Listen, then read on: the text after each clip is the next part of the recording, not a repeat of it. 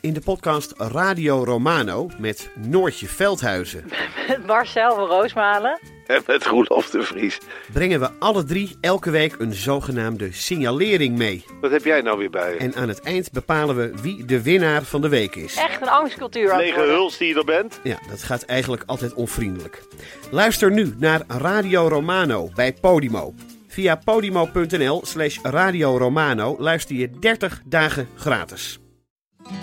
Kijk, het gesprek begon ogenschijnlijk over het onrecht dat mensen wordt aangedaan als er zo'n vernietigende recensie wordt geschreven. En wat dat met mensen doet. Ja. Daar leek het gesprek over te gaan. Maar gaandeweg, en dat is dankzij goed redactiewerk van mijn eh, redacteur destijds, blijkt dat die test niet deugt. Via podimo.nl slash gonzo luister je de eerste 30 dagen gratis naar Podimo. podimo.nl slash gonzo. Zelfs straks als er vaccin is en zelfs als de gezondheidscrisis over is, is de sociaal-economische crisis nog niet over. Die dreunt door. Dit is Betrouwbare Bronnen met Jaap Jansen.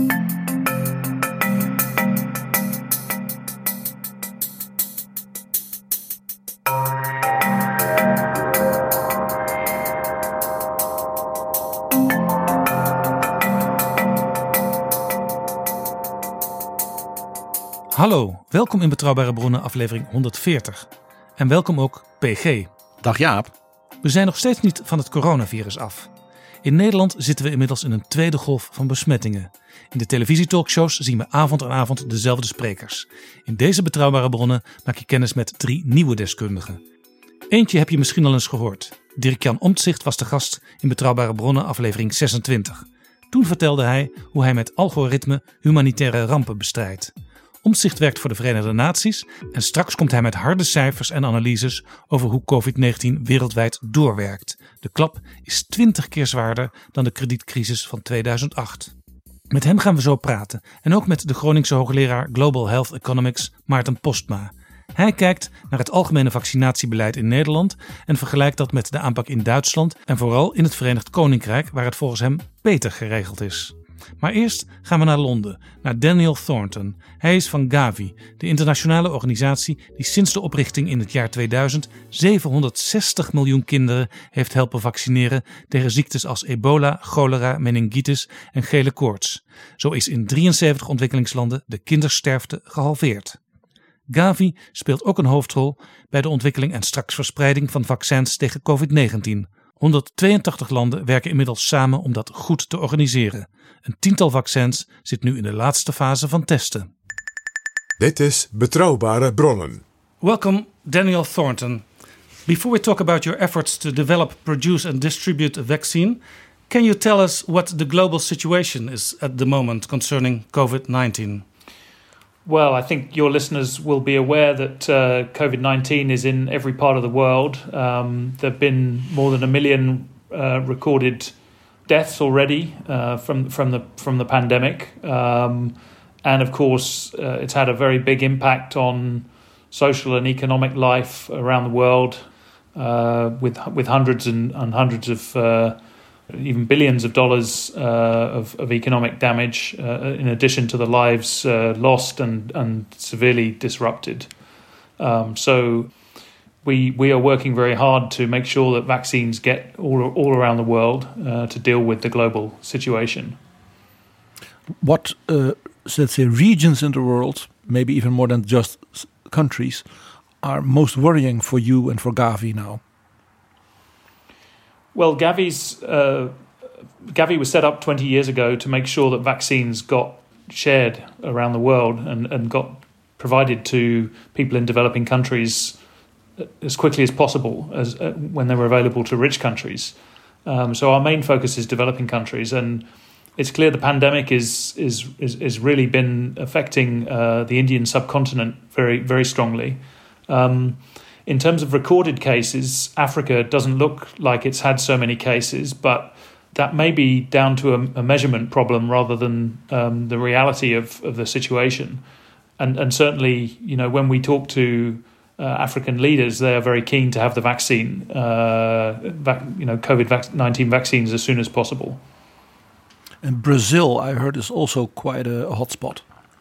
Yes, indeed. I mean, so that that's a country that's uh, it's an it's a it's what's known as an upper middle income country. Uh, so it's uh, not been uh, eligible for Gavi support, uh, but uh, is part of the the COVAX facility, which which I will will go on to discuss. Yeah, can you tell us a little bit about that COVAX facility? You are from Gavi, and you work together with the World Health Organization and uh, CEPI, that's the Coalition for Epidemic Preparedness Innovations. What groups and what countries do you combine to, to make this big effort? As of now, we have 182 countries around the world um, part of the facility. Um, so, most countries, uh, obviously. Um, the three main partners in in the work, but actually there are lots of partners. Uh, but the three main partners are, are, Gavi, which I work for. As I said, um, Gavi was set up 20 years ago to make sure vaccines were shared uh, around the world. Um, uh, so we have experience of of, of this this work. Um, the World Health Organization, which obviously has a, a vital role in in um, setting the standards for vaccines and, and checking whether vaccines meet those standards uh, and in helping countries to to implement uh, vaccine programs.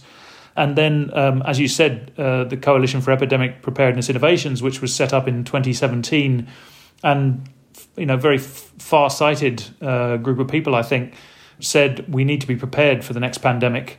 And CEPI was already investing in vaccine technology so that it could have vaccines available quickly in the event of another pandemic. And and and so they're a vital part of the of the of the the, the coalition that we have providing a portfolio of vaccines. So you are working on more than one vaccine. How many vaccines are being developed uh, worldwide, and with how many are you involved? So there are more than 200 vaccines being developed around the world, which is really unprecedented in terms of the scale of, of uh, you know uh, research and development. Ten of those are in what's known as phase three trials. So uh, these are the trials that involve tens of thousands of people and, and really are the final check before you know vaccines are, are available to be used uh, uh, and, and allow allow us to know whether um, vaccines are indeed um, safe and, and effective um, with a with a high degree of uh, certainty. And in terms of the portfolio that, that, that the facility is working with, uh, there are nine vaccines from um, CEPI, um, and and we all we have priority access to all of those vaccines, and then we're also talking to manufacturers to add other vaccines to the portfolio. So the idea is at the moment we don't know which vaccines are going to succeed, and we need to manage that risk. There's no way of getting rid of that risk that, that any given vaccine will fail, but the best best way of handling it is to have a big portfolio using lots of different approaches. Um, so that's that's what we that's what we're building. How many months will it take when uh, we are in phase three already uh, with 10 potential vaccines? How many months will it take when they can be used first? In the course of 2021, and nobody can say exactly when because we don't know how long the trials will take. Um, we don't know how long uh, approval will take, unfortunately. And then vaccines need to be um, distributed. Um, what we are doing is is making sure that manufacturers are already producing vaccines at scale as they get work their way through the trials, so that as soon as the trials are finished and as soon as we have approval, the vaccines will be available at scale. And that's this is the this is the new thing that's happening in this pandemic that's never been done before. So what you're not doing is sort of looking for the silver bullet, but it's almost a sort of a scattershot of knowledge, uh, hoping to combine as much as possible of R&D and innovation.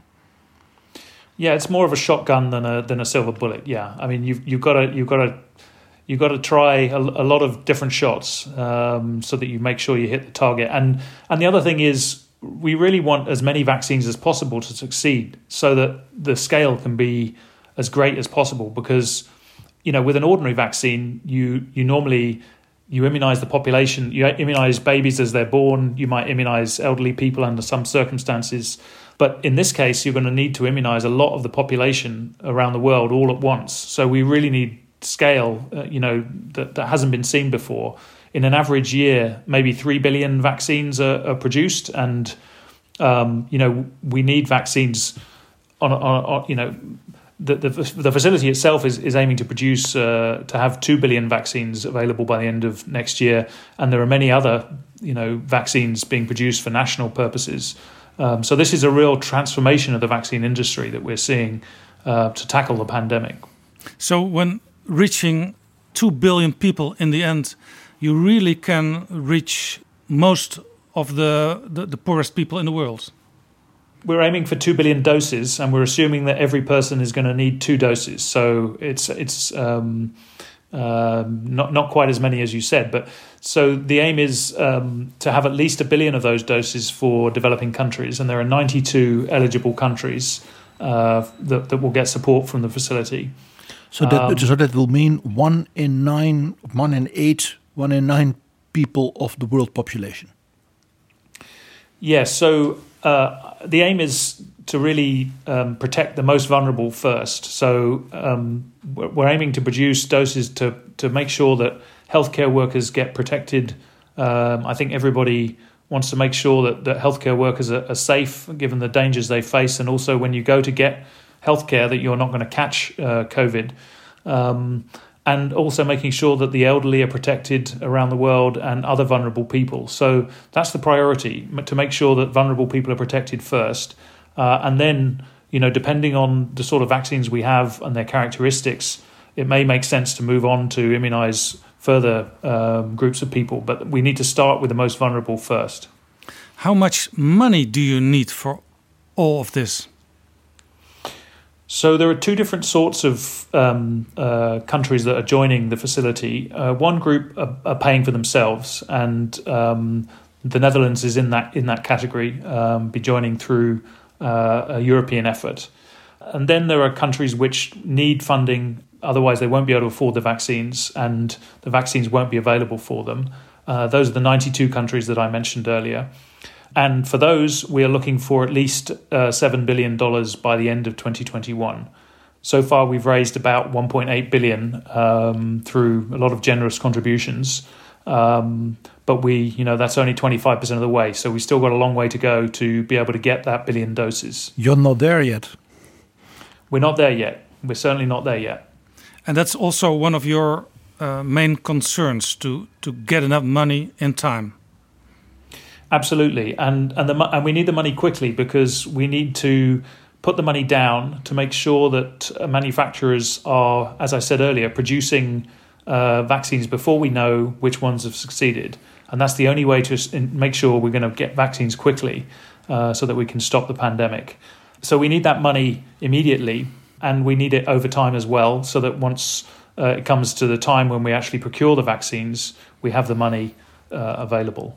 So you're also looking uh, to the Netherlands. How much money do you expect from the Netherlands? It's, it's maybe it's not a, an easy question, but in the end, you ha you have to pay money. Well, well, let's start with what could the EU countries together That's sort of bring, and then we can sort of make some steps towards what the Netherlands could bring. both the EU and the Netherlands have both been generous contributors to Gavi in the in the past, and um, you know are, our, our sort of usual work, which predates COVID, um, and we, you know, we will will but over the last 20 years we'll have immunized um, more than a billion children uh, and you know saved 22 million lives we estimate uh, based on that by 2025 and that's you know a lot of that is down to support from from the European Commission and from uh, the Netherlands. So we're very grateful for that. In terms of in terms of covid uh, the Commission has announced uh, guarantees of 400 million euros, uh, which are very helpful for us in, in managing our, our finances and making sure that we have money available immediately, as I mentioned earlier. And discussions are going on with, with um, the Commission and the Member States um, to see what other support might be possible. Yes. Um, and then um, the Netherlands itself has, has already announced uh, 5 million euros. Uh, and, you know, we're grateful for any support um, of course, we have, as I mentioned earlier, quite a large uh, funding target uh, for the end of 2021. So, you know, we, we hope it will be possible for further contributions to be made. Apart from the money, what role can the European Union and the Netherlands play? Well, I think I think it, th- there's a question of, of political uh, voice and influence uh, as well as uh, money. Uh, so you know, in international organisations and in you know in the media, um, you know, making the case for, for immunisation um, and making sure that people understand it's the best way of of ending the pandemic, and and, and making sure that um, you know there, there is political support for what we're trying to do you know there are going to be difficult decisions that are going to need to be made. Um, you know, when the vaccines are available, I think they're going to be there's going to be a lot of competition to get the vaccines. But you know, I think we would like support for the idea that the most vulnerable need to be protected first. Um, so I think I think the, these messages are important, and and I think the Netherlands has an important voice uh, within the EU and as as as an individual country as well in these matters. Another major thing, of course, is countries like the Netherlands and other, let's say, highly developed uh, R&D nations within Europe are also key in developing the knowledge, the medical science, the innovations you need for it. So maybe the national governments and the European Commission could also sort of push and stimulate those scientists and everybody to give their all.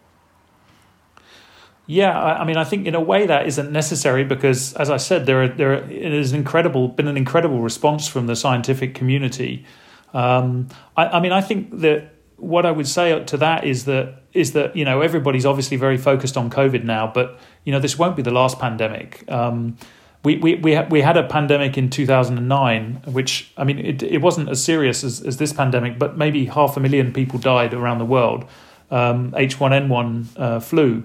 And and really, we look at that that pandemic as an example of what not to do, um, because in that case, rich countries got the vaccines for that against H1N1, and developing countries really didn't get the vaccines until it was too late, and they didn't get enough either. So you know, when we look at that pandemic, we say, well, you know, what we got to do is avoid a repeat of 2009. So that's a bitter lesson just to just to finish, I think we, we we look to the future and we say, well, you know, we also need to do better than we've done with with COVID. Um, we need to be ready for the next uh, pandemic, which means organizing scientific effort, you know, to prepare for the future.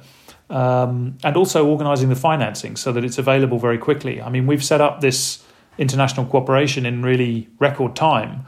Uh, you know, a matter of a few months, getting 182 countries to join. But you know, it, it would be better if it was already ready. Um, we had the agreements in place, and we could start immediately as soon as the pandemic, uh, you know, is declared. Um, so I think there are definitely lessons for that we need to learn from this.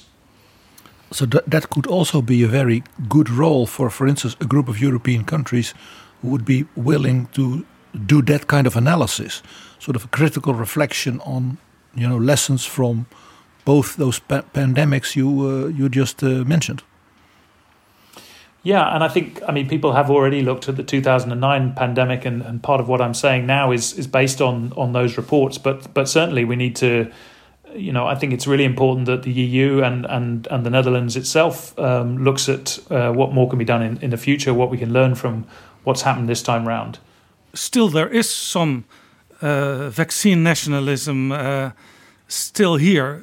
For instance, when COVID 19 entered Europe uh, all the individual nations and some nations teamed up in a small group, but no one said, let's do it all the way together. Yeah, I, I mean, I think it, you can't criticize governments for trying to protect their populations. I mean, that's the, the first job of any government. Um, but what we've been encouraging governments to do is to join the global effort um, because we, we, we decided that if you know to avoid the situation in 2009 we couldn't just focus on developing countries we couldn't just say you know we're going to try and get vaccines for developing countries we, we, we were clear that if we didn't have countries like the Netherlands also part of the, the facility, then we wouldn't have the weight that we need, and we wouldn't be able to do the deals with the manufacturers to get the best prices and to make sure the doses are available early. Um, so that's that's why we've been encouraging countries to, to join the, the, the facility overall and to, and to focus on that. But of course, governments will protect their own populations if they're able as well. Um, but next time round, you know, perhaps we will have a global facility which is so effective that governments won't need to have those national efforts in the same way. Is that the long term, let's say, ambition of COVAX? that's my ambition. you, you, you probably have the support of Dr. Ngozi, who we spoke with a few months ago. I, I, think I probably do, but I can't speak for Dr. Ngozi, but, but I imagine I do. Before we close this conversation, uh, is there something you want to tell us we, we didn't mention yet? I think it's been a good discussion. Um, uh, I, I, I, mean, I'm, I'm, I'm, I'm, keen that the Netherlands plays a full role in, in the COVAX facility. Uh, and um, you know, both as part of Team Europe and uh, individually, um, and you know, if your listeners can contribute to that, then then you know, please do. Um, uh, you know, both in terms of political voice and in terms of funding.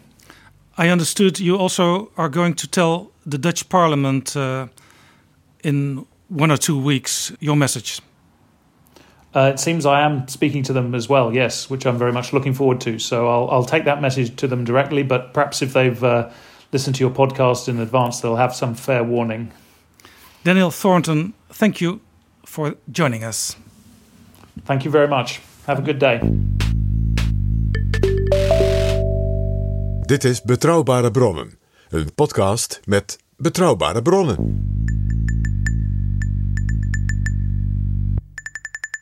We gaan naar New York, naar de Verenigde Naties, om te praten met Dirk-Jan Omtzigt, hoofdeconoom van de United Nations Office for the Coordination of Humanitarian Affairs. Welkom in Betrouwbare Bronnen, Dirk-Jan Omtzigt. Uh, graag ben ik te gast. We spraken net met Daniel Thornton over de gezondheidstoestand in de wereld op dit moment en over de ontwikkeling, productie en distributie van vaccins. Met u gaan we praten over de sociaal-economische en financiële situatie in de wereld. We kennen de Nederlandse en de Europese situatie. Er wordt veel geld in de economie gepompt om mensen aan het werk te houden en te voorkomen dat bedrijven failliet gaan. Maar hoe is de situatie in lage inkomenslanden op dit moment? We maken ons enorm veel zorgen over de secundaire impact van de uh, COVID-crisis um, in, uh, in lage en middeninkomenslanden. Om even een beeld te schetsen hoe de wereld eruit ziet en hoe deze landen er nu uitziet. Nou, het wordt verwacht dat uh, dit jaar dat we een krimp krijgen in de wereldeconomie van ongeveer 4,4 procent.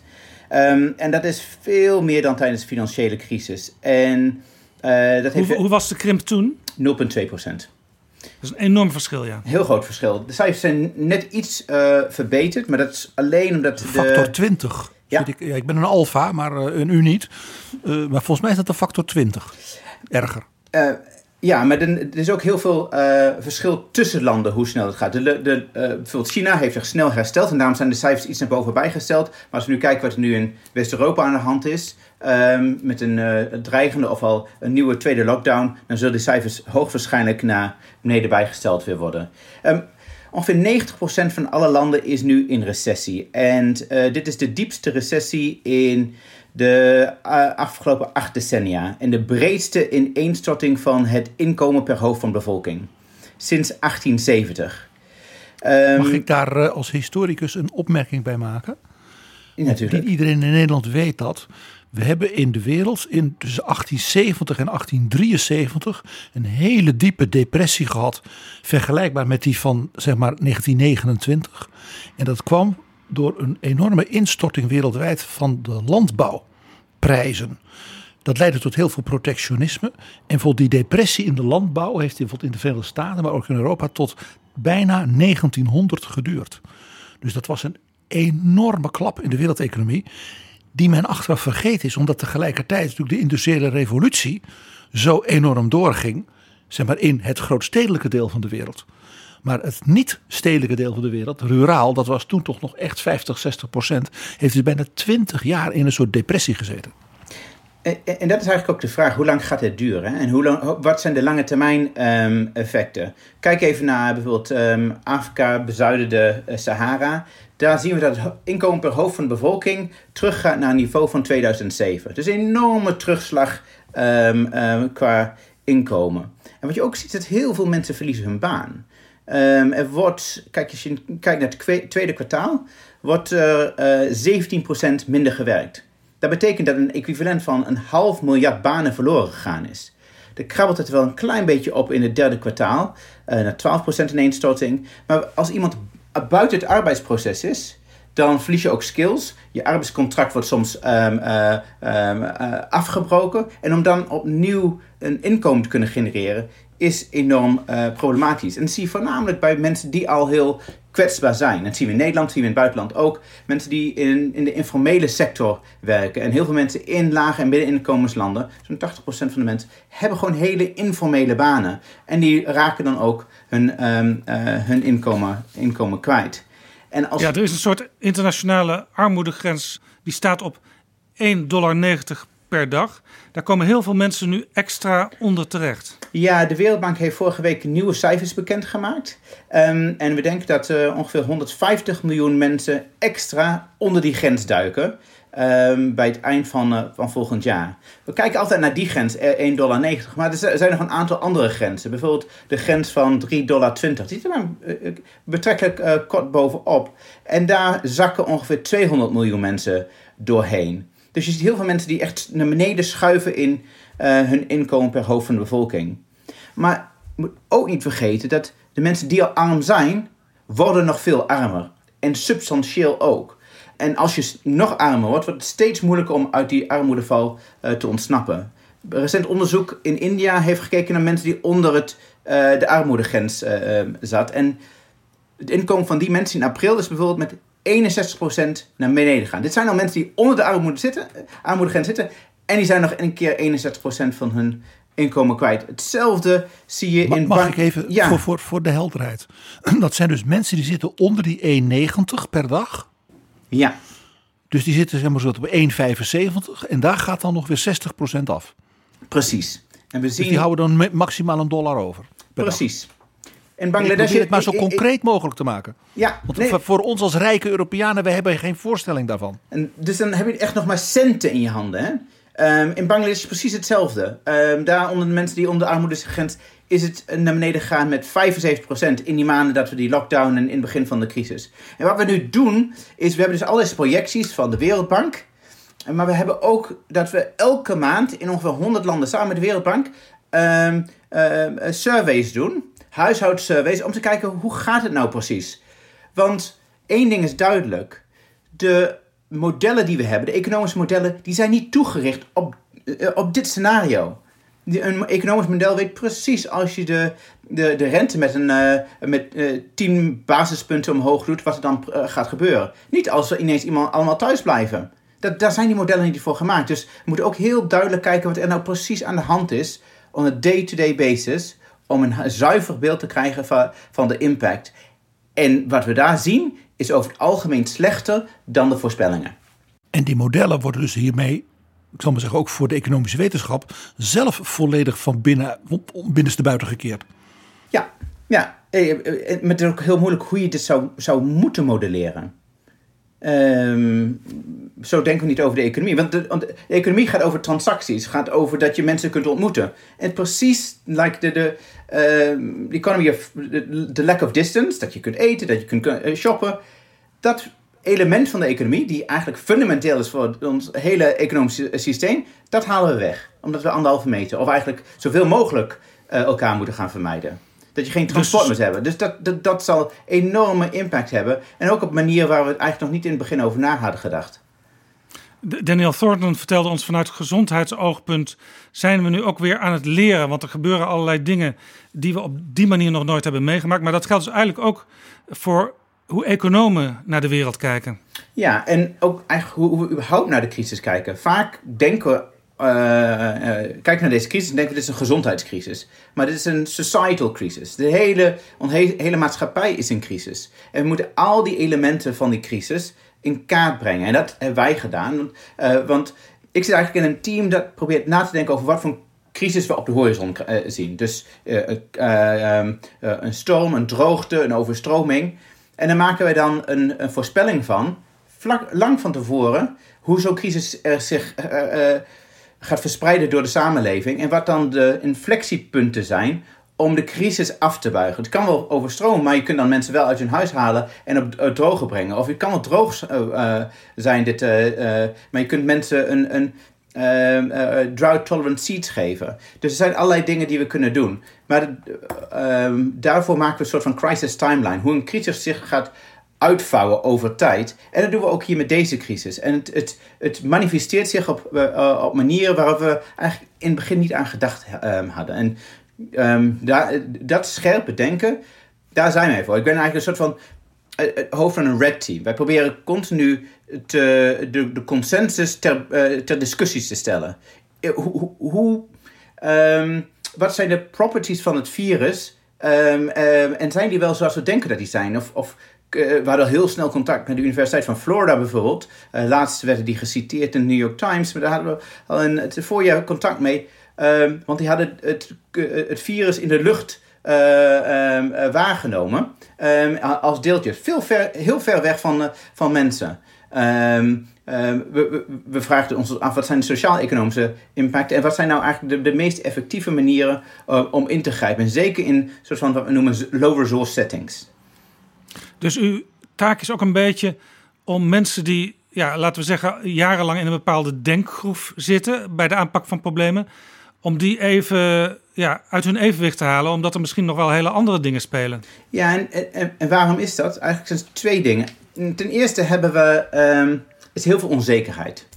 En de tweede uh, is heel veel complexiteit. En wat je dan heel snel ziet is uh, tunnelvisie. En dat moet je uh, willens en wetens, en dat doen we dus binnen de VN, willens en wetens willen doorbreken en alles continu ter discussie, intern ter discussie stellen. Dat moet je niet extern doen, dan haal je de, het, het, het, uh, geloof in wat je doet uh, publiekelijk onderuit. Dat moet je dus niet gaan doen. Maar intern moet je heel scherp zijn. en er zijn eigenlijk drie vragen. Met de huidige onzekerheid doen we wat juist is. Maar er is heel veel onzekerheid. En zijn we agressief genoeg om die onzekerheid weg te nemen. Om onderzoek te doen naar alles wat we niet weten. Hebben we het heel goed voor ogen wat we eigenlijk niet weten. En du moment dat een, een, een andere werkelijkheid ontstaat gaan we dan ook een ander beleid voeren. Dat nu uh, gericht is op een beter idee van hoe deze crisis zich zo gaat ontwikkelen.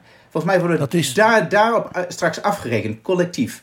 Niet omdat dat je misschien in het begin een verkeerde beslissing hebt gemaakt. Als die beslissing maar de juiste was op dat moment met de kennis van toen. Maar wel in, met een achtneming van dat je de onzekerheid um, um, continu hebt weg te nemen. Dit is een variant van de bekende vraag: doen wij de goede dingen goed? Ja, klopt. Heeft u hier alles over gepraat met de ambtenaren van Hugo de Jonge?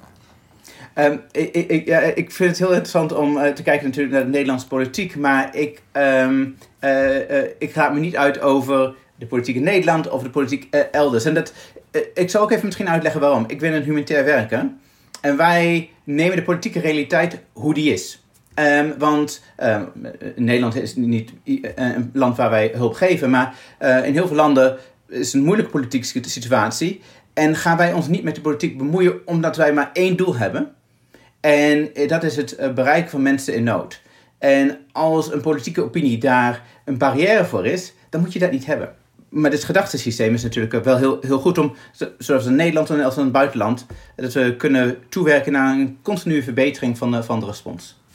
Als u met uw team binnen de Verenigde Naties uh, zegt: ja, wat we tot nu toe gedaan hebben, is eigenlijk niet helemaal de juiste weg. Nemen ze dat u dan altijd in dank af?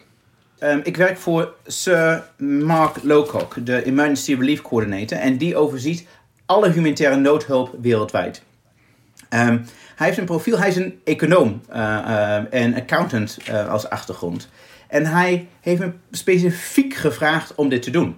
Hij wil die tegen, uh, tegengeluid horen. En dus het wordt mij zeker in, in dank afgenomen. Omdat het je mensen scherp houdt. En je bent niet scherp op de persoon, je bent scherp op de inhoud. En dat is een groot verschil.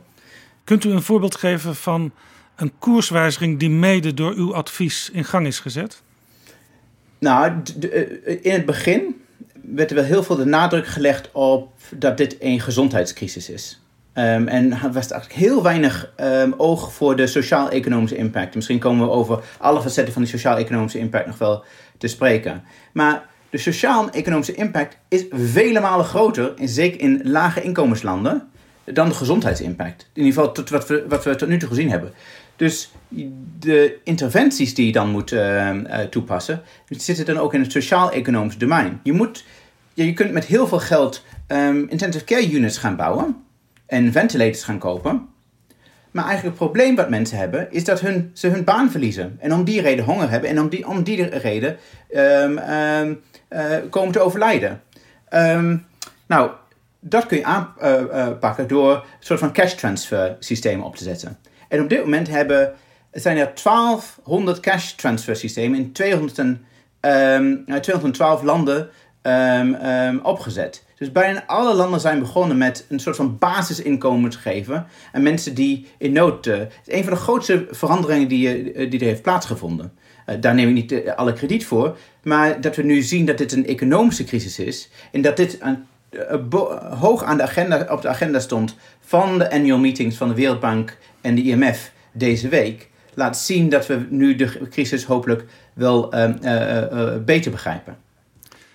Daniel Thornton die vertelde ons dat, het, dat COVID-19 in Afrika in veel landen nog wel meevalt, maar dat lang niet alles bekend is van wat er in Afrika ge gebeurt. Dus het is moeilijk om het te meten. Maar het is natuurlijk ook zo dat als in delen van de wereld COVID heerst, dat dan meteen de hele wereldeconomie ook in problemen is. En dus ook iedereen, in, eigenlijk in welk land dan ook als we kijken naar bijvoorbeeld Afrika en, um, uh, en het aantal um, uh, gedetecteerde besmettingen, dat is geen goede graadmeter. En het is enorm laag. En dan denk je, nou, de mensen hebben het dus helemaal niet.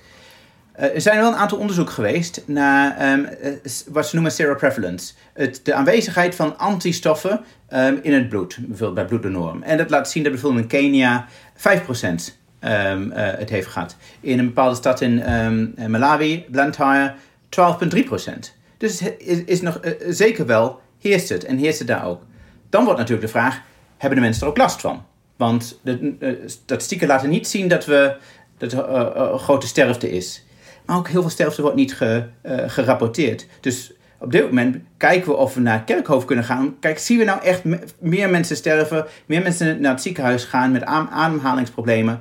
Natuurlijk is het wel zo dat de... Um, de bevolking van de meeste Afrikaanse landen veel jonger zijn. Um, dus uh, in Japan is 26% van de bevolking boven de 65, in Tjaad 2%. Dus sowieso zul je een heel ander profiel zien van, um, um, uh, van de ziekte.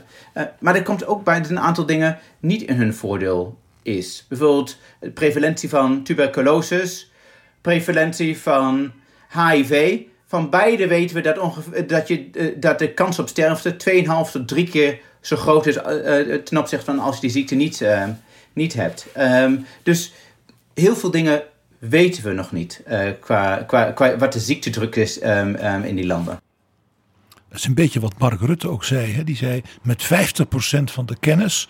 Het was een hoogleraar die zei: Was het maar 50, ik denk 20. Moet ik wel voor 100% verantwoordelijkheden nemen? Ja. Dat is een beetje waar u ook in zit. Ja, en, en dus proberen we uh, dus heel uh, goed samen te werken met de Wereldgezondheidsorganisatie uh, en met heel veel academici. Wat je zie, ziet is het, het vormen van een global um, um, public good. En iedereen gaat nu echt samenwerken op het niveau van onderzoek. En dat onderzoek heel snel beschikbaar is. En dus ik praat vaak met hen en zeg: Oké, dit zijn de onderzoekvragen waar we echt een antwoord op moeten hebben. Dus de, de, vraag over HIV eh, was, was er relevant. En in het begin waren de uitbraken in landen waar eigenlijk geen HIV was. En dus kon je dus dat onderzoek niet, dus ook niet doen. Maar toen het oversloeg naar Zuid-Afrika, was het een van de eerste dingen die, die we wilden weten. Om te kijken of we daar ons zorgen over moeten maken. En anders waar we ons zorgen over maken, zijn heel veel mensen die um, honger hebben, ondervoed zijn. Nou, we weten dat als je ondervoed uh, bent, je immuunsysteem veel slechter is. En moeten we ons daar nou enorm um, zorgen over maken? En het is ook wel zo, als je kijkt naar welvaartsziekten, die komen ook voor in Afrikaanse landen. 22% van de Soedanezen heeft diabetes. Uh, Mozambique is het land met de hoogste prevalentie van hart- en vaatziekten. Dus soms denk je dat je weet hoe de wereld eruit ziet, maar dan kijk je naar de cijfers, is de wereld toch even anders. En dat perspectief, continu kijken van is, is, zijn onze views wel correct? Is hoe je een verbetering van, de, van je begrip, van je understanding, maar ook een, een, een verbetering van de respons krijgt? We zien hier in uh, Europa, de Verenigde Staten, dat in, uh, ik zal maar zeggen, buurten waar de mensen niet rijk zijn, obesitas veel meer voorkomt. Uh, dat zul je waarschijnlijk ook in Latijns-Amerika ook wel zien. Uh, en het schijnt ook dat obesitas dus zo'n factor is hè, bij, uh, bij corona. Ja, een enorm, enorme factor. Dus um, ja, ik weet het hier toevallig in Brooklyn. Ik bedoel, ge gezond eten is duur. Um, um, slecht eten is, is goedkoop. Dus, en het heeft ook trouwens impact over de effectiviteit van het, van het vaccin. Dat is minder effectief met, met mensen die obesitas hebben. obesitas hebben. Dus inderdaad, dingen die we, die we heel goed in de gaten moeten, moeten houden. Maar even terugkomend op, op mensen die dus, geen, um, die dus arm worden. En dat zien we dan weer terugkomen in een, een, een, een toename van het aantal mensen dat echt honger gaat hebben. En we, zijn, we voorspellen dat het aantal mensen dat honger krijgt. En honger is een heel uh, sterk gedefinieerd concept binnen de humanitaire wereld. Um, um, wat we noemen een IPC classification, International Phase Classification. Als je fase 3 of hoger zit, dan heb je dus echt, kun je niet meer in je um, uh, behoefte voor voedsel voldoen. het aantal mensen tot nu toe was 130 miljoen. Dan denken we dat het doorstijgt naar 265 miljoen in het einde, van dit, einde van dit jaar. en dat zal bovenop al de miljard mensen die eigenlijk chronisch honger zijn. Maar dit is dus um, acute honger. Um, dat is dus de helft van de bevolking van de EU. Ja, ja precies. Ik bedoel, dan zitten we aan meer dan een kwart um, uh, miljard mensen. En, dat, en dit gaat dan ook weer lange termijn effecten. En dit uh, waar we het net over hadden. Dus Um, kinderen die honger hebben, hebben ook een probleem met leren. Worden vaak uit school gehaald, maar als ze al leren, dan um, uh, is het mentaal vermogen verminderd. En die kosten zijn enorm. Ze hebben het een, uitgerekend. De cost of hunger heeft de Wereldvoedselprogramma net uh, de Nobelprijs voor de Vrede gekregen. Het Wereldvoedselprogramma en UNICEF hebben dat berekend. En dat bedraagt 16% van het bruto binnenlands product van Ethiopië bijvoorbeeld. Honger is duur. Het is een, is, een drama. Het zou niet voor moeten eh, komen, maar het is ook nog ontzettend duur. Het, eh, het drukt enorm op je toekomstige groei als, als je dat hebt eh, binnen je samenleving. En dus deze effecten die gaan doordreunen. Um, een ander iets wat je ziet, zijn mensen dus in armoede uh, vervallen of honger hebben.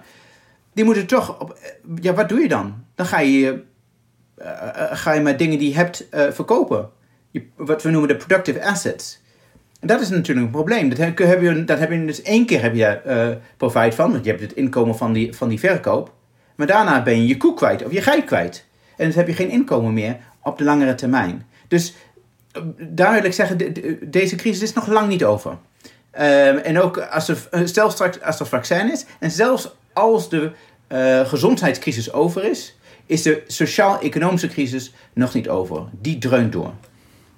Dat is heel dramatisch wat u hier zegt, deze crisis is nog lang niet over. Het dreunt nog heel lang door. Hoe kunnen we dit oplossen? Want ja, met, met best wel wat landen in de wereld ging het de laatste tientallen jaren steeds beter. Uh, vanuit het Westen drijven we natuurlijk handel. Uh, we doen ook aan ontwikkelingshulp. Misschien niet genoeg, maar we, we doen het. Maar op dit moment, door corona, is elk land, is elk werelddeel toch heel erg met zichzelf bezig. En ik kan me voorstellen dat, dat, dat dan nog minder aan de allerarmste landen wordt gedacht. Ja, dat, dat is uh, inderdaad zo. Alhoewel ik moet zeggen dat de generositeit um, uh, groeit elk jaar. Zeker in, um, uh, in de hoeveelheid noodhulp die er gegeven wordt um, aan landen. Maar die, de vraag naar die noodhulp die gaat omhoog. Dit jaar bedraagt die 40 miljard. 10, 15 jaar geleden was dat 4 miljard. We zien dat die vraag uh, explodeert, voornamelijk als het gevolg van conflicten. Een, een conflict zoals Jemen of Syrië, het, het, het, bieden van noodhulp aan de mensen die daar getroffen zijn, is enorm duur. A, omdat er heel veel zijn. En B, omdat de operationele omstandigheden enorm complex zijn. Je moet alles, uh, zelfs in Zuid-Sudan, als je dingen moet ingaan vliegen, um, is, is, is het heel, uh, um, um, heel erg duur nu, nu zei ik dat de oplossing hiervan zit niet in het geven van uh, noodzakelijkerwijs alleen meer noodhulp. De oplossing zit erin om, te, om de regeringen te stutten en te zorgen dat er geen systeemrisico's ontstaan. Misschien kunnen we daar uh, straks over praten, over wat, wat de systeemconsequenties zouden kunnen zijn qua conflict. Maar dus je wil die, die regeringen wil je stutten. Nou, de landen die het betreft, die hebben een hele smalle inkomensbasis. Um, dus die hebben vaak A, het systeem niet, maar ook zeker niet de fiscale middelen om een basisinkomen te, te geven aan mensen die getroffen zijn. En nu worden mensen getroffen die voornamelijk in de steden wonen, niet in het platteland. In het platteland kun je gewoon doorgaan met het, uh, met het verbouwen van je veld. Er zijn ook wel problemen, maar in de steden heb je meteen een probleem. Dus er moeten additionele uh, middelen komen voor die regeringen om dat um, uit te rollen. Wat we nu zien is dat de IMF, de Wereldbank en de Regional Development Banks daar nu mee aan de slag gaan. En tot nu toe is er ongeveer 107 miljard dollar aan um, alle midden- en lage inkomenslanden uh, gegeven. En ook wat aan, aan wat hoge inkomenslanden. Dat lijkt heel erg veel, maar, maar 10 miljard daarvan is terechtgekomen bij de allerarmsten. En um, het is ook niet terechtgekomen met de landen, bij de landen die de grootste schok hebben in het aantal mensen dat in de armoede belandt.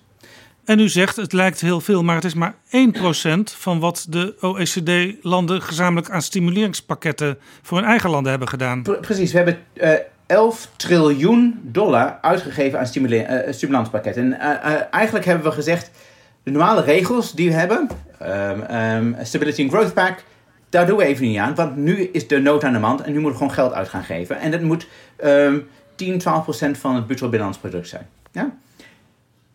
Een, een equivalent uh, nummer zou dan uh, 90 miljard zijn um, uh, voor, voor, de, voor de armste inkomens.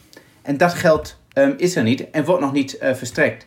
En wat er verstrekt wordt, is in de, in de, in het, in de vorm van additionele leningen. Dus zo hebben we ons internationale financieel systeem opgezet, dat het voornamelijk drijft op leningen. Hele goedkope leningen. Uh, de, de rente is niet, is niet hoog, maar het zijn nog steeds leningen. En, en het gaat dus eigenlijk om lening op lening op lening voor die landen. Precies, want heel veel van deze landen die zijn al in um, uh, een crisis qua hoeveel geld zij geleend hebben extern. Um, en dus wat je gezien hebt in um, vorige week is dat Zambia gezegd heeft wij kunnen onze leningen niet meer betalen. Dus, maar niemand dacht toen je dit virus opnieuw zag, zag in Wuhan, nou dat gaat dus leiden uh, uh, uh, tot het feit dat Zambia hun lening niet meer kunnen betalen. Dus daar gaat het om, dat je doordenkt wat er nu gebeurt. Nou, en Zambia wel, is dus feitelijk failliet.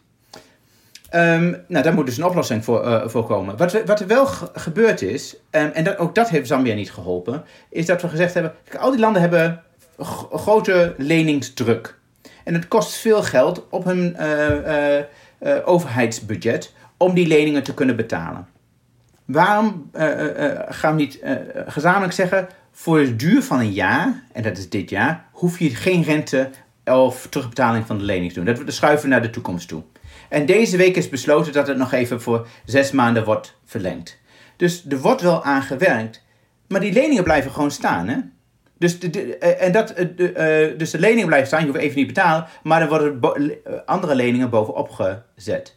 Het tweede probleem met deze regeling is dat de private creditors niet in gelijke mate de, uh, meededen. Dus wordt geleend van de Wereldbank, van een aantal respectable banks in bilaterale landen. Maar er zijn ook commerciële partijen die, die geleend hebben. En die doen niet mee. Dus het, het, de, het respijt wat je aan die landen geeft, komt eigenlijk meteen te goed aan de, aan, aan de commerciële uh, partijen. En dat is ook niet, uh, niet, de bedoeling. En, maar hier ontstaat dus een systeemrisico. En dat is, je hebt dus marginale risico's, maar je krijgt ook systeemrisico's. Systeemrisico's is dat een land Zambia, maar ook andere landen straks niet meer in staat zijn om, um, om hun leningen te, terug te betalen. En dus, en dus in feite failliet gaan. Um, en dat is, dat, dat is, een, uh, dat is een, groot probleem. Nou, een land als Zambia. Ik durf te weten dat niet iedere Nederlander alle dagen het nieuws uit Zambia volgt. Maar dat is binnen Afrika een van de, ik zal maar zeggen, nette landen. Waar men relatief zijn zaakjes voor goed voor elkaar heeft. Waar ook de governance behoorlijk is. Als zo'n land er omvalt, dat is natuurlijk zeer zorgelijk. Want er zullen nog wel wat meer landen zijn waar misschien zeg maar, de governance uh, bepaald minder uh, goed ontwikkeld is. Ja, we hebben dus al acht landen die um, in een zogenaamde debt distress zitten. En dan nog een keer 26 landen die at high risk of debt distress zijn. Dus zijn Die glijden af, die glijden af, die landen. ja, dus die zitten al in een precaire eh, situatie. En dan kun je, heb je op het moment van crisis, dus niet. Wat, je- eh, eh, op dat moment moet je juist meer gaan uitgeven en die ruimte heb je niet. Je hebt minder inkomen en geen manier om toegang te krijgen. Eh, Zo, zoals u het schetst, is de situatie met die schuld op schuld op schuld zo extreem dat je het eigenlijk alleen maar kan oplossen door enorme schuldverlichting te gaan geven. En dat is eigenlijk is iedereen daar nu wel over eens. Ik bedoel, technisch wordt het heel erg moeilijk en hoe dat betaald moet worden. Maar dat die noodzaak er is en het geld niet terugkrijgt, dat is, is, is evident. Dus Christina eh, Georgieva, hoofd van de IMF, David Malpass, hoofd van de Wereldbank, Antonio Guterres, eh, secretaris-generaal, allemaal zijn ze heel erg helder geweest. Deze dit debt moratorium, zoals we dat noemen, moeten we wel gebruiken om een, een schuldenherstructurering door te voeren. Om ehm, deze landen weer op een betere voet door te kunnen laten gaan. Tegelijkertijd kunnen we ook wel oplossingen vinden voor het liquiditeitsprobleem dat deze eh, landen hebben. En dat hebben we ook in het verleden gedaan, tijdens de, ehm, eh, de crisis, financiële crisis in 2008. Ja, liquiditeitsprobleem, dat betekent ze moeten geld hebben om te kunnen uitgeven om de hoogste noden meteen te kunnen ledigen. Precies. En dus op dat moment, eh, wat er toen gebeurd is, is heeft de IMF zogenaamde special drawing rights uitgegeven. En die geven in alle landen eh, eh, ehm, tegelijkertijd via een bepaalde verdeelsleutel. Nou, toen is er iets van, ik geloof, 280 miljard eh, uitgegeven. Ehm, dat kunnen we nu weer doen. En we kunnen tot 500, 600 miljard in één keer genereren. En dat is eigenlijk een, een, een truc om internationaal geld bij te drukken. Het is een, het is een, het is een international convertible currency dat gebaseerd is op een basket van, van currencies. Ehm, en iedereen krijgt extra ehm, reserves. En dat zou dus ook ten goede komen aan ehm, lage inkomenslanden, trouwens ook aan Nederland. Dus die, die, die, die deelt daar ook in mee. En daar, daarmee zou dus het acute liquiditeitsprobleem kunnen oplossen. En het laatste is natuurlijk dat je de banken die moeten eigenlijk eh, ook eh, iets meer lenen en echt gedifferentieerd lenen. En meer ehm, giften geven aan, aan deze lage inkomenslanden. Want die kunnen het anders, ehm, anders niet bolwerken als ze alleen maar meer, meer leningen geven. Ik zag in een overzicht, er zeg maar, zeg maar 20 landen in de wereld zijn die dus echt helemaal eh, zeg maar, ah, zeg maar, de- op, de, op de bodem zitten. De Zuid-Soedan, daar heeft u natuurlijk persoonlijk een hele bijzondere band mee. Eh, en ook daaruit blijkt dat, dat ook dat land er, het, nou ja, zeg, zoals u dat zo mooi zegt, zeer fragiel is. Kijk, eh, landen worden getroffen op verschillende manieren. Eh, ehm, en om verschillende redenen. Sommige landen zijn heel erg afhankelijk- van het overmaken van gelden van migranten. Ehm, een land als El Salvador. Ehm, eh, sommige landen zijn heel erg afhankelijk van het toerisme. Nou, we weten dat niemand meer op, op vakantie gaat. En sommige landen zijn heel erg afhankelijk van de verkoop van olie of andere grondstoffen. Nou, wat je ziet is dat de luchtvaart en mobiliteit 60% van de olievraag bepaalt. En dat werd natuurlijk enorm gereduceerd. En om die reden kelderde de olieprijs naar beneden. En in april was het nog maar 16 dollar per vat. En eigenlijk was het, had het een negatieve prijs op de futures market. Het is nu iets bijgetrokken naar zo'n 40 dollar. Maar dat is nog steeds veel lager dan de normale prijs van olie. En er zijn een aantal landen, zoals Nigeria, Angola, maar ook Zuid-Sudan, die daar enorm afhankelijk van zijn. En in Zuid-Sudan ehm, is de verkoop van olie, dat is ongeveer 95% van de export en 98% van het overheidsinkomen. Dus 98 procent komt Precies. dus niet van belastingen van burgers of en dergelijke dingen, maar van één sector. Ja, ehm, en, en dat maakt je dus ook economisch fragiel. Want als de eh, olieprijs naar beneden gaat, heb je een, een acuut probleem. En elk jaar maken ze een budget en dan stellen ze een prijs vast waarvan ze denken dat dat de olieprijs is. En, dan kun je, en daar zijn eh, internationale schattingen voor. En dat was dus 55 dollar. Nu gaat hij naar de 40 dollar. En hij heeft op, 22, eh, op 16 dollar gestaan. Dus ze hebben meteen een heel groot probleem. En ik was ehm, ehm, eh, betrokken bij de onderhandelingen tussen Zuid-Sudan en Sudan en de afscheiding van, van, eh, van Zuid-Sudan. En het ging voornamelijk over hoe kan de olie geëxporteerd worden door de pijpleidingen die door Noord-Sudan, door Sudan op dit moment, ehm, eh, lopen. Nou, ehm, en daar zijn eh, eh, eh, vrij stevige tarieven toen voor afgesproken. Dat betekent dat ze eigenlijk niet heel veel overhouden van, de, van die olie. Wat gebeurt er dan? Dan als een land geen harde valuta binnenkrijgt, gaat je uh, munteenheid devalueren. Ik was betrokken bij het ontwikkelen van hun munt. En toen het in circulatie gebracht werd, was, kreeg je voor 1 dollar 2,4 Sudanese ponden. Dat zijn er nu 500. Dus dan kun je even nagaan wat voor um, um, uh, inflatie en devaluatie je hebt, uh, hebt gehad. Dat, dat, dat is Europa na de Eerste Wereldoorlog. Ja, dus dan heb je dus echt hele grote. en wat je dan ziet is dat um, heel veel van het eten wordt geïmporteerd. En dat wordt duurder. Dus in het voorjaar werd uh, maismeel werd bijvoorbeeld met 50% um, duurder. En dit terwijl het hele land in, in, in nood verkeert. Nou, het kan ook een heel destabiliserend effect hebben. Om die reden, maar bijvoorbeeld in dit, uh, uh, voor degenen die Zuid-Sudan een beetje volgen, er is weer een vredesakkoord gesloten, begin van dit jaar.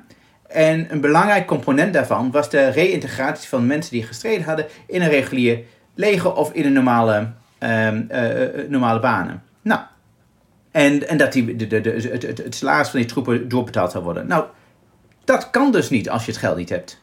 Dus dat Um, dat resulteert dus in, um, in instabiliteit. En dat is een ander punt uh, en een ander systeemrisico. Ja, dus we hebben het gaat over economisch systeemrisico's. Ander is het fragiliteits- en conflictsysteemrisico. Um, we weten hoe on conflicten ontstaan. In ieder geval in algemene zin. welke factoren daaraan bijdragen.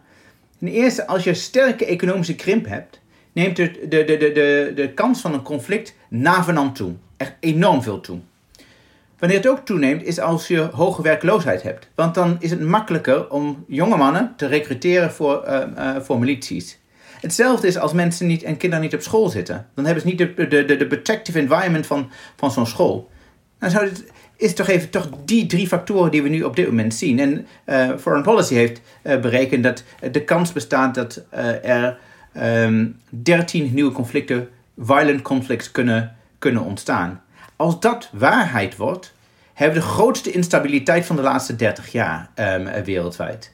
Dus dat zijn twee hele grote systeemrisico's die we dus ten koste van alles moeten willen voorkomen. Want als er een keer een, een oorlog ontstaat, is dat nou, natuurlijk enorm, um, um, uh, enorme klap voor een bevolking, heel veel lijden, maar ook om een economisch punt. Ik bedoel, de, de, de, de oorlog in, in Syrië, dat heeft al 380 miljard aan schade opgeleverd. Um, en dat zet een land gemiddeld 30 jaar terug in ontwikkeling. Dat moeten we dus absoluut proberen te voorkomen. En daarom dus, dus proberen het virus, dus het virus is in feite een aanjager van warlords en dat soort ook zeg maar, interne conflicten die dan zo'n hele regio destabiliseren kunnen. Je, ziet dat het virus een economische impact heeft en economische krimp. Tegelijkertijd zie je dan soms het onvermogen van de overheid om voldoende te doen voor de burgers, om hen te beschermen. En zij vallen in armoede. En tegelijkertijd zie je restrictieve maatregelen. En zie je ook protesten in alle landen, zelfs Nederland, eh, die de overheid wil doorvoeren om het virus onder controle te krijgen. Die drie factoren bij elkaar zorgt natuurlijk wel voor, uh, voor, voor, spanning binnen uh, in sommige maatschappijen. Um, en, en, en dat proberen we te, te voorkomen. En dit is wat, we, wat ik bedoel. We moeten heel duidelijk na gaan denken hoe zo'n crisis zich gaat ontvouwen. In manier waar, waar we eerder niet helder genoeg over hadden gedacht. Met het doel om dat te gaan voorkomen in lage inkomenslanden eh, zijn mensen ook vaak afhankelijk van geld, wat bijvoorbeeld gestuurd wordt vanuit Nederland door migranten, mensen uit familie die naar Nederland gemigreerd zijn. Nou is die migratie door het COVID-virus ook grotendeels stil komen te liggen. En de contacten uh, met de familie zijn natuurlijk veel minder, omdat er nauwelijks meer gevlogen wordt. Heeft dat ook impact? Ja, kijk, um, um, wat we noemen remittances, de overmakingen van gelden door migranten, is enorm belangrijk. Dat is uh, per jaar ongeveer um, een half triljoen, 445 miljard US dollars. Nou, de Wereldbank heeft berekend dat dat inzakt met ongeveer uh, met, uh, 20 miljoen. Dat betekent dat 100 miljard minder gestuurd wordt naar lage middeninkomenslanden er zijn een aantal landen voor wie dit echt heel erg belangrijk is. Het is belangrijk voor de mensen die dat geld ontvangen, maar het is ook belangrijk voor de centrale bank, omdat het uh, harde valuta is. Dus als je kijkt naar Tonga of Zuid-Sudan of Kyrgyzije of Haiti of Tajikistan of Nepal, dan zijn die, die geldelijke overmakingen meer dan een kwart van het bruto binnenlands product. Laat dat eens op je inwerken. Dus meer dan een kwart van het bruto binnenlands product is geld dat overgemaakt wordt uit het buitenland. Nou, 25% van elke zeg maar, munt die daar eh, in de portemonnee zit en bij de centrale bank, die komt uit Nederland, die komt uit Duitsland, die komt uit, nou ja, vul maar in. Ja, en um, laten we een voorbeeld nemen.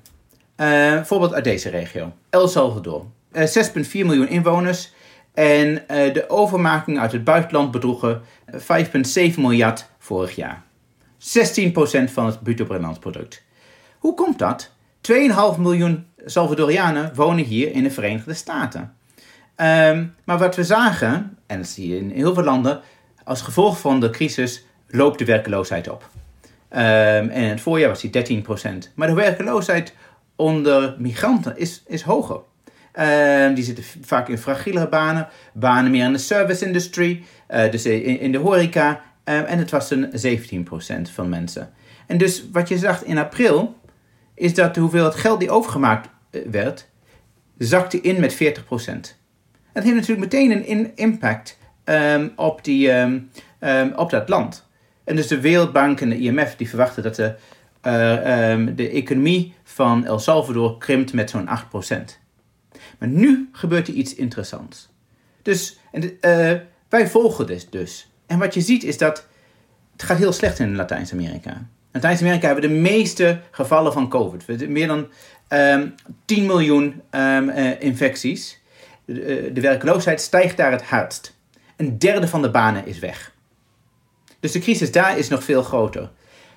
En wat je gezien hebt als resultaat is dat het aantal de, eh, overmakingen gestegen zijn. Ze zijn niet alleen hersteld, maar zijn gestegen om mensen te helpen die, die thuis nog zitten en die hun hulp nodig hebben ook weer een hele goede les. Dat je niet één keer kijkt naar de statistieken en het zakt in elkaar en hoef je niet meer naar te kijken. Je moet continu het besef hebben of wat je dacht dat de realiteit om je heen is, nog steeds de juiste is. En, en dat zien we ook in, in andere landen. We zien het bijvoorbeeld in, um, in Nepal ook. Daar is het nu toegenomen met 23%. Dus het is een hele interessante dynamiek um, uh, die we om ons heen zien. Dirk in Omzicht, het was een ja, toch vrij treurig verhaal wat u schetste. Mag ik u toch heel veel succes wensen met uw modellen en met uw adviezen aan wereldleiders om, zoals PG dat noemt, het goede te doen. En laten we hopen dat door uw inzichten uh, ja, eigenlijk iedereen op de wereld meer uitzicht krijgt uiteindelijk. Graag gedaan.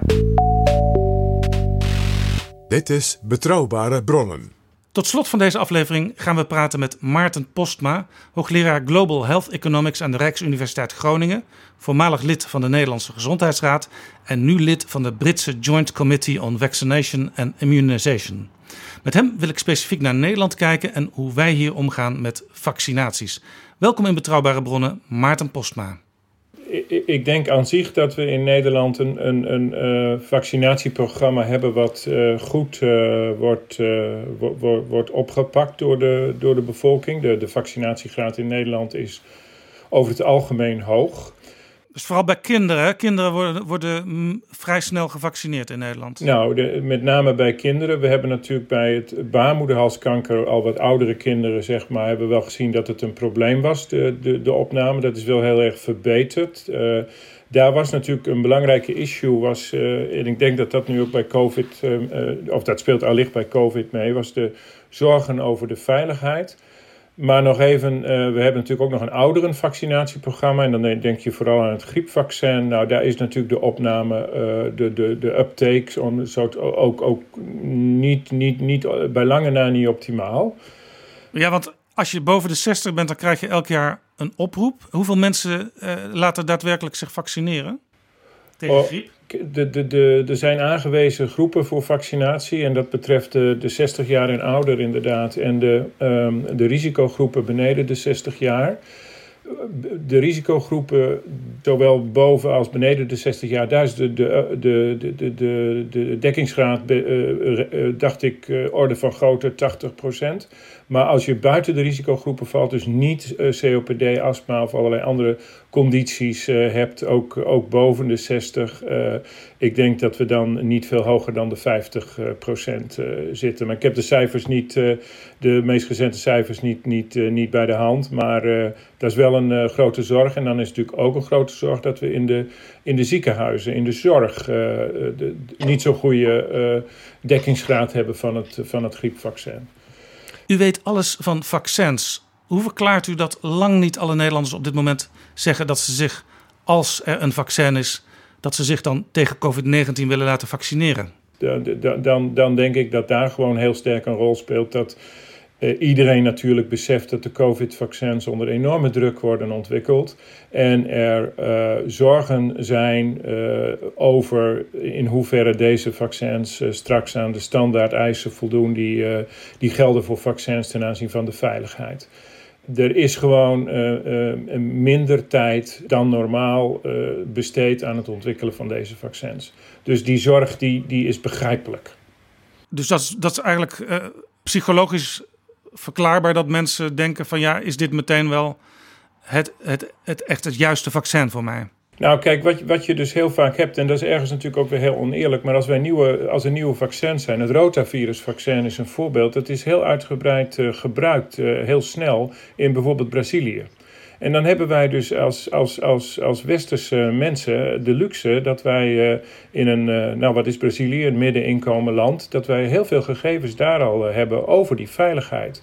Ja, dat is iets wat we bij het COVID-vaccin dus, dus niet hebben. Wij, in principe zullen de westerse landen de, de eersten, onder de eersten zijn die het gaan, gaan toepassen. En dan hebben we gewoon niet die luxe dat we weten van, van hoe het in andere landen is gegaan. En um, dat is natuurlijk een luxe die op zich Brazilië destijds niet had. En dat is ook een luxe die de Verenigde Staten vaak niet hebben, omdat die vaak vaccins heel snel invoeren. Ja, en, en daar, daar, daar worden wij nu ook mee geconfronteerd. Dat wij dus niet naar andere landen kunnen kijken van hoe ging het daar. waarom doen de Verenigde Staten dat? Nou, de Verenigde Staten is, is nou één keer een land, en dat is denk ik toch vooral cultureel bepaald. Uh, die zullen in principe iedere nieuwe medische uh, technologie, medische, de, iedere, iedere verandering, die wordt daar eigenlijk uh, ja, geïmplementeerd. De kosten spelen daar wat dat betreft vaak een iets minder grote rol. Ze hebben natuurlijk het zorgsysteem heel anders georganiseerd. Wij kijken bijvoorbeeld in Europa al heel lang, heel lang ook naar wat we dan noemen de kosteneffectiviteit. Dus wegen de, uh, de, de baten van, de, van een nieuwe technologie nou wel op tegen wat het kost. Ja, en die afweging is in de Verenigde Staten gewoon altijd veel minder geweest. Daar wordt als iets, uh, als men denkt dat iets, uh, iets de, de, gezond, de gezondheid, de volksgezondheid ten goede komt, ja, dan wordt het ook, ook, ook, ook geïmplementeerd en wordt de prijzen voor geneesmiddelen en dergelijke zijn, ook, zijn in het algemeen ook hoger in de Verenigde Staten. Omdat, om, dat, dat, dat hoort bij die situatie. Dat laat dus zien dat alles rondom volksgezondheid en zeg maar de, hoe de samenleving daarmee omgaat, dus in hoge mate ook cultureel en bijna zelfs ook bijna politiek cultureel is bepaald. Ik, uh, ik, ik, ik, denk dat dat, dat, dat uh, helemaal waar is. Hè. Dat zien we natuurlijk ook wel hoe, we, hoe Nederlanders nu de, de, de, de COVID-maatregelen opvolgen. Hè. Wij zijn natuurlijk ook een. een, een, Nederlanders vragen, vragen veel eerder waarom, waarom eigenlijk? Waar, waarom moet dat? En, en nou ja, vergelijk het met onze oosterburen. Dat is allemaal heel anders. Dus dat klopt. Daar zit een heel belangrijk cultureel aspect aan. Ja. Hoe zit dat met Duitsland? Want ja, ze zijn onze buren. Uh, we vergelijken ons ook vaak uh, met Duitsland. We vinden ons soms ook wel een beetje op elkaar lijken, maar soms ook niet. Hoe kan het dat Duitsland het eigenlijk nu veel beter geregeld lijkt te hebben? Want de cijfers van Duitsland, als het over COVID-19 gaat, die zijn, die zijn veel beter. Nou ja, ik denk wel dat, dat men in Duitsland st stringenter is in het opvolgen van de maatregelen. En dat zit hem denk ik in, in, in, de, in de cultuur. Anderzijds denk ik wel dat, dat ook Duitsland die, die toename in die aantal gevallen zal gaan zien de komende tijd. Ik denk dat Duitsland meer op dit moment achterloopt dan dat ze het, uh, dan dat ze het helemaal kunnen vermijden. Ja, het meest recente is dat bijvoorbeeld de stad Berlijn. En dat is toch een beetje een soort, uh, net zulke eigenheimers als de Nederlanders. Uh, dat het daar dus nu echt weer hard oploopt. Ik verwacht eigenlijk ehm, dat Duitsland Tuurlijk, die doen het op, op een bepaalde manier beter. Maar ik, ik, ik ben bang dat ook daar dat, dat ze meer op ons achterlopen dan dat ze het nou per se zo vreselijk veel beter doen dan wij. Samenvattend, tot nu toe lijkt het in Duitsland beter te gaan dan in Nederland, maar u denkt dat dat niet zo blijft. Laten we eens even naar een ander land kijken, het Verenigd Koninkrijk, want u zit daar in de Joint Committee on Vaccination and Immunization. Hoe is het in het Verenigd Koninkrijk geregeld? Ja, we, uh, daar, daar is natuurlijk de COVID-situatie op dit moment uh, um, uh, niet best. Ehm, daar wordt uitgekeken naar het vaccin. Dat, er is natuurlijk ook een belangrijke speler, Engelse speler. Ja, Nederland heeft natuurlijk ook wel wat ijzers in het vuur. Maar het Oxford-vaccin, zoals we dat noemen, die uh, ligt uh, al lange tijd redelijk vooraan in de vaccinontwikkeling. En dat is Oxford, dat is Engeland. Dus daar zit, uh, daar zit Engeland ook dicht op. En de commissie, die u zo vriendelijk al noemde, waar ik lid van ben, die u in de inleiding al noemde, die Joint Committee Vaccination and Immunization, die uh, wij vergaderen momenteel uh, uh, wekelijks over de introductie van het vaccin. Daar zijn, er zijn hele positieve scenario's voor dat dat misschien inderdaad eind van het jaar al wel effect zou, geëffectueerd zou kunnen worden. Je weet het natuurlijk nooit, er kunnen ook nog allerlei tegenvallers op de weg komen. Engeland is denk ik heel, heel die, um, die lopen voorop in het, uh, nu misschien ook wel bij, bij het nadenken over de introductie van COVID-vaccin. Maar in zijn algemeenheid loopt Engeland voorop, in, in denk ik, in, in, het, in, het, uh, ja, in, de, in het vaccinatieprogramma. Engeland heeft een heel uitgebreid vaccinatieprogramma. Als je het vergelijkt met Nederland, dan we hadden het net uh, over achterlopen en voorlopen. Nou, ik denk dat Nederland wel achterlo echt achterloopt op het vaccinatieprogramma wat, wat, uh, wat in Engeland is. Dit is even een, een zeg maar, wat bredere kijk op vaccineren. Even los van de huidige situatie rond COVID-19. U zegt dus eigenlijk, Nederland zou het wel beter kunnen doen als het gaat om vaccineren in het algemeen. Ja, ik denk dat Nederland het, eh, als het gaat om vaccineren, eh, inderdaad beter zou kunnen doen. En misschien, misschien zou de bevolking dan ergens ook nog wel beter voorbereid zijn voor zoiets als uh, het, voor, het COVID-19-vaccin en in zijn algemeenheid voor, voor, voor, voor het bestrijden van, van dit soort crises met, met, met, met vaccins. Um, uh, Engeland uh, heeft bijvoorbeeld een veel uitgebreider uh, vaccinatieprogramma bij griep, bij influenza. Ik denk dat het ook wat dat betreft in, in de bevolking een veel breder draagvlak heeft gekregen daardoor. Um, in Engeland is bijvoorbeeld ook een vaccinatieprogramma voor kinderen tegen griep. En het gaat niet zozeer om die kinderen, maar dat is ter uh, versterking van de bescherming van, uh, van, van de ouderen, van de grootouders uh, van die kinderen, zeg maar. En ja, zo, er zijn in zijn algemeenheid in Engeland een aantal vaccins die, die daar in het programma zitten, die niet in, in, Nederland niet in het programma zitten. Zoals ook weer dat griepvaccin bij, bij, bij zwangere vrouwen. Maar uh, denk, uh, denk ook aan uh, het, het, het, het vaccin tegen gordelroos, wat, wat in Nederland wel in de planning zit, maar in Engeland al, al, al een tijd in het programma zit. En meningokokken B bij zuigelingen is een heel duidelijk voorbeeld. Gezondheidsraad heeft negatief geadviseerd twee jaar geleden. Engeland heeft het een jaar of vier, vijf geleden al in het programma opgenomen. En het is een verschrikkelijke ziekte voor, uh, voor, voor, voor baby's. Heeft dat te maken met, ik zeg maar zeggen, de traditie in Engeland van de bijna legendarische verering van de National Health Service, dat het via de NHS loopt? Goeie, goed punt. Um, um, als, de, de, de, de, adviezen van, de, van, van die commissie, waar ik, waar, waar ik dan ook lid van ben, als, als, er zijn twee buitenlanders in die commissie. Ehm, ja, die worden inderdaad uh, die worden omarmd. Die, die worden omarmd en die worden um, in die zin uh, ook eigenlijk uh, uitgevoerd en ook door, door, de, door, de, door de bevolking ook, ook breed, breed geaccepteerd. Ja, in Nederland is, is dat toch anders. Ik denk er is vaak in Nederland uh, um, ja, en dat heeft ook wel weer een goede kant natuurlijk, moet je altijd toch ook wel weer erkennen. Er, wordt, er meer gediscussieerd over de zaak en, en uh, de, de Nederlander zal toch inderdaad iets, iets meer vragen van, waarom moet dat nou? U heeft in de Gezondheidsraad gezeten in Nederland. Nou is zo, die Gezondheidsraad die moet advies geven aan de minister over te nemen stappen.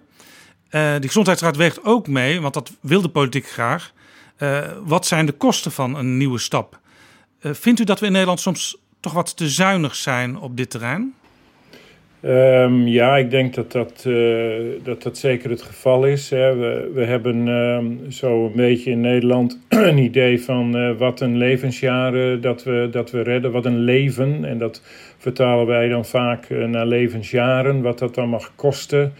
En uh, als je dan kijkt naar nieuwe middelen in de, in de oncologie, uh, ik noem hè, al die immuuntherapieën die recentelijk geïntroduceerd zijn in de oncologie. En dat is natuurlijk dat is fantastische vernieuwing en dat, dat moet je ook hooglijk waarderen. Maar dat mag, hè, dat, daar mag de prijs van een dergelijk middel omhoog gaan tot, tot, totdat, het, totdat we op een punt komen dat een, nieuw, uh, dat, dat een gewonnen levensjaar, zoals we dat noemen, 80.000 euro kost. Uh, en als je dan gaat naar de vaccins, uh, dan worden vaak, uh, en dat geldt eigenlijk voor preventie in zijn algemeenheid, dus de vaccins, ja, dan, dan mag, daar mag, een, mag het niet meer kosten dan 20.000 euro om een levensjaar te redden. En dat is, dat is, dat is onlogisch en ook, ook non-optimaal. Het is ook, het is ook niet, niet optimaal. Als je, als je in Nederland het aantal met je beschikbare budget voor de gezondheidszorg je het aantal levensjaren wat je ermee wint wil maximaliseren. Uh, en dan moet je ook kwaliteit van leven bij betrekken natuurlijk. Als je dat wil maximaliseren, dan moet je eigenlijk één eenduidige uh, afkappunt, zoals we dat noemen, gebruiken. En niet 80 voor de een en 20 voor de ander. En misschien weer. Maar dan zou ik geneigd zijn om te zeggen: dan moet je, moet je die voor vaccins moet je, moet je absoluut omhoog brengen. Ja. Hebben, de, hebben de Britten en de Duitsers dat beter geregeld? De, de, de, de, de Duitsers zijn, uh, ik, denk ik, um, uh, die, die hebben eigenlijk niet uh, dat ze expliciet kijken naar, een, naar, de, naar de kosten van een levensjaar. Ze zullen in Duitsland veel meer geneigd zijn om toch als een uh, een, een, een, een, nieuw vaccin om die uh, uh, te introduceren. Dat doen ze wel vaak op een manier dat, dat het federaal is. Dus dat het per deelstaat kan verschillen. Maar dat er ook soms het meer een, um, een, een wat meer een vrijblijvend advies is. En er soms ook zelf betaald moet worden. Um, dat is een groot verschil. In, in Engeland spelen die kosten per gewonnen levensjaar ook een heel groot, groot, grote rol. Nou, misschien nog wel groter dan uh, in Nederland. Um, maar daar is um, voor de vaccins uh, bereidheid, uh, bijvoorbeeld bij meningokokken B, bereidheid gebleken om daar ehm, zo nu en dan ook een, een hoger bedrag voor per, levensjaar te, te, accepteren. Dus je zou kunnen zeggen dat Nederland ook weer heel cultureel bepaald, waar we het eerder over hadden, penny wise, pound foolish is? Ja, ik denk dat dat klopt. Ik denk dat uh, dat, dat helemaal klopt. Ja, daar ben ik het volledig mee eens. Maar toch een uh, politieke leider die straks in de verkiezingscampagne weer zegt... natuurlijk, wij vinden zorg belangrijk, maar we willen de kosten ook in de hand houden. Ja, die, dat wordt beaamd door zijn publiek. Kijk, uh, we hebben natuurlijk nu een crisis, dus het, is, gaat, het doet, doet iets minder op geld dan een jaar geleden. Maar ik zei, ik, ik, ik, we zijn natuurlijk uh, zeker relatief gezien nog altijd, we zijn een rijk land. En een rijk land moet misschien ook maar rijk leven. Um, en ik denk dat wij binnen ons zorgbudget prima een, een, een vaccinatieportefeuille zouden kunnen hebben zoals de Engelsen dat hebben. U vergelijkt Nederland met uh, wat de Britten doen. We, hebben een beetje naar Duitsland gekeken. En Nederland zit natuurlijk in de Europese Unie met uh, 27 landen. Maar die Europese Unie die heeft geen gezamenlijk volksgezondheidsbeleid. Vindt u dat dat er wel moet komen? Ik denk zeker dat dat er moet komen. Zeker als je kijkt naar uh, vaccins. Vaccins gaat over infectieziekten. Infecties houden zich niet uh, aan grenzen. Alhoewel, hè, we hebben het eerder gehad over Duitsland en Nederland en COVID. En, en hoe, hoe dat dan toch verschilt. Maar goed, infecties houden zich, uh, over, houden zich zeker in normale tijden. We hebben nu natuurlijk wat minder verkeer tussen de grenzen. Houdt zich niet aan grenzen. Dus natuurlijk zou je daar een Europees beleid moeten hebben. En is het heel vreemd dat vaccinatiebeleid uh, verschilt tussen Europese landen. Nou, we zagen toen corona uitbrak dat ook de eerste reactie toch een hele opmerkelijk klassieke 19e eeuwse was. Namelijk dat dus de Europese lidstaten als ware elkaar gingen uh, af, af, afkappen. Uh, van we gaan het eerst nationaal doen. En toen was heel duidelijk dat dat een inbreuk was op de, ja, de flexibiliteit van de interne markt. Dat je heel snel met elkaar kunt, kunt, kunt, kunt werken. En toen heeft men als het ware een soort omdraaiing gemaakt. Dat vond ik wel een opvallend verschijnsel. Hoe dus een oude reflex ineens weer kwam zodra er een existentiële bedreiging is. Ja, ik denk, ja, normaal hè. Vinden we, ja, vinden we niet gek natuurlijk. Dat, uh, ja, ik wel uh, als historicus, uh, maar ja. Ja, ja nou, ik, ik, ik denk, ja, dat, ik, ik denk dat dat, ja, ik, ik begrijp het wel. Ik vind het ook, ja, nee, dat, die reflex die, die is er. Engeland loopt voorop in het ontwikkelen van een van de COVID-vaccins. Dus allicht dat initieel er uh, gedacht werd aan uh, dat vaccin, ook met name met betrekking tot Engeland. Ook als ik kijk in mijn commissie, ja, dan gaat het over, gaat het over Engeland. En dan hebben we, het, hebben we het niet per se over, oh, maar we moeten voorzichtig zijn, want des te meer we naar Engeland toe, des te minder blijft er voor de rest. Dat is, dat is niet wat je van, ook van die nationale commissies kunt verwachten, denk ik. Dat moet op een ander niveau gedaan worden ik denk wat speelt is dat je je onderhandelingskracht gewoon enorm versterkt als je het gezamenlijk doet. Dus daar, zijn ze, daar is men waarschijnlijk ook snel achter gekomen. Je ziet natuurlijk als het gaat om geneesmiddelen hebben we tegenwoordig dat we dat vaak samen met België, Luxemburg, Oostenrijk en, en Ierland doen. En dan heb je een, een sterkere onderhandelingskracht. En zo is dat bij die vaccins natuurlijk ook. Want daar spelen natuurlijk initieel misschien niet, maar al snel eh, speelden de grote bedrijven daar ook een belangrijke rol. Hè? Astra bij, bij het Oxford-vaccin en Pfizer bij de andere. Zo zijn er nog een aantal. En, en daar moet je toch een sterke onderhandelingspositie zien te, zien te krijgen ten opzichte van die farmaceutische bedrijven. Wij begonnen deze podcast met Daniel Thornton van COVAX. Hij probeert zoveel mogelijk landen en organisaties bijeen te brengen om de ontwikkeling van vaccins te bespoedigen en betaalbaar te maken en ze vervolgens ook weer zo breed mogelijk te verspreiden, ook naar de allerarmsten. Ik neem aan dat u dat een goed initiatief vindt. Natuurlijk vind ik dat een uh, goed initiatief. Heeft u uh, vanuit uw kennis als wetenschapper ook nog een advies aan hem? Nou, mijn, mijn, mijn gedachte hierover is. Uh, uh, uh, laat ik even proberen mijn gedachten te volgen. En misschien kom ik dan wel tot, tot, tot iets. De, de, COVID is een, een, is een enorme crisis en het heeft enorme effecten op de economie.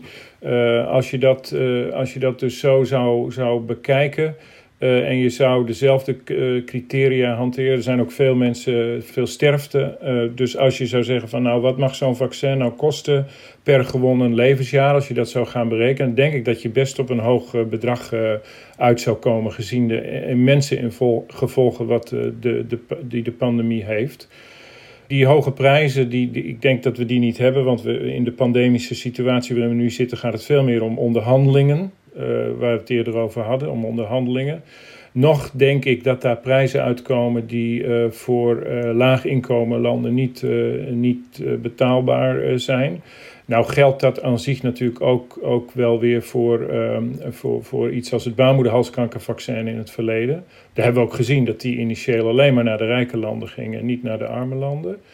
Misschien kon je ook zeggen dat het Westen zich destijds dat wel kon permitteren. Want de overdracht van baarmoederhalskankervirus uh, van, vanuit arme landen naar rijke landen Uh, maar dit is een pandemie waar we nu in zitten. Dus ik denk dat ook de rijke landen gewoon een groot belang hebben bij, uh, bij een, bij een niet per se rechtvaardige, maar, maar wel bij een goede verdeling. Want je, je kunt jezelf hier niet, hier niet isoleren van de rest. Dus je moet, je, moet het, je moet dit internationaal aanpakken. Ik denk dat men dat realiseert. Maarten Posma, mag ik u hartelijk danken voor dit gesprek. Het was mij een groot plezier.